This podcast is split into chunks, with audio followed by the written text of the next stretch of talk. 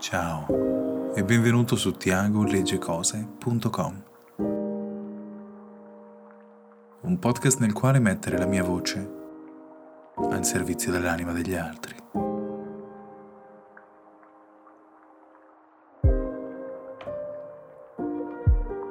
È un po' di tempo che, che non ti leggo nulla. In questi ultimi tre mesi, più o meno ho cominciato un nuovo progetto podcast con un carissimo amico e abbiamo deciso di chiamarlo come il codice di avviamento della nostra città, 6900.ch. Mi dà un'ottima energia, mi dà grande spinta e tanta voglia di continuare a giocare con la voce. Ma era qualche settimana che sentivo davvero il bisogno di sedermi su questa sedia la sera e leggerti qualcosa. Quindi basta con i preamboli e buon ascolto.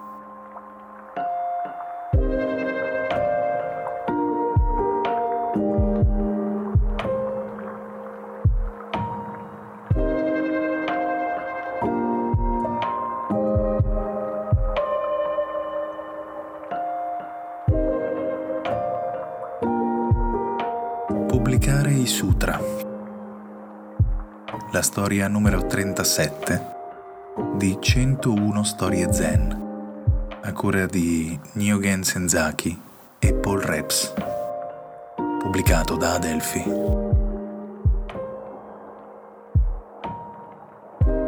Pubblicare i sutra.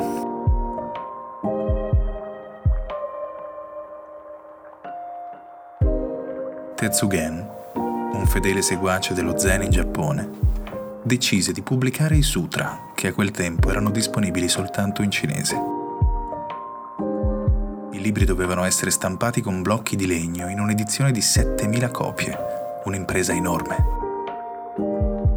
Tetsugen cominciò col mettersi in viaggio per raccogliere i fondi necessari. Alcuni simpatizzanti gli diedero un centinaio di monete d'oro ma per lo più riuscì a ottenere soltanto piccole somme. Lui ringraziò tutti i benefattori con uguale gratitudine. Dopo dieci anni, Tetsugen aveva abbastanza denaro per cominciare l'impresa. E proprio allora il fiume Uji straripò. L'alluvione portò a una carestia. Tetsugen prese i fondi che aveva raccolto per i libri e li spese per salvare gli altri dalla fame. Poi ricominciò la sua colletta. Parecchi anni dopo, il paese fu colpito da un'epidemia e ancora una volta Tetsugen, per aiutare la sua gente, diede via quello che aveva raccolto.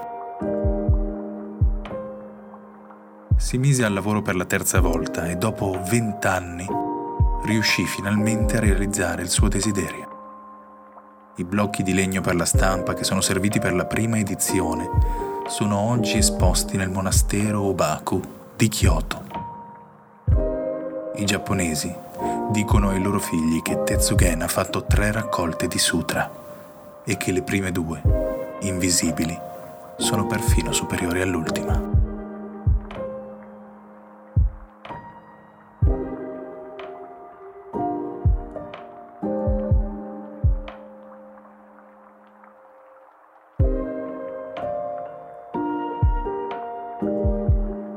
Non ho mai davvero compreso che cosa mi abbia attratto dallo zen.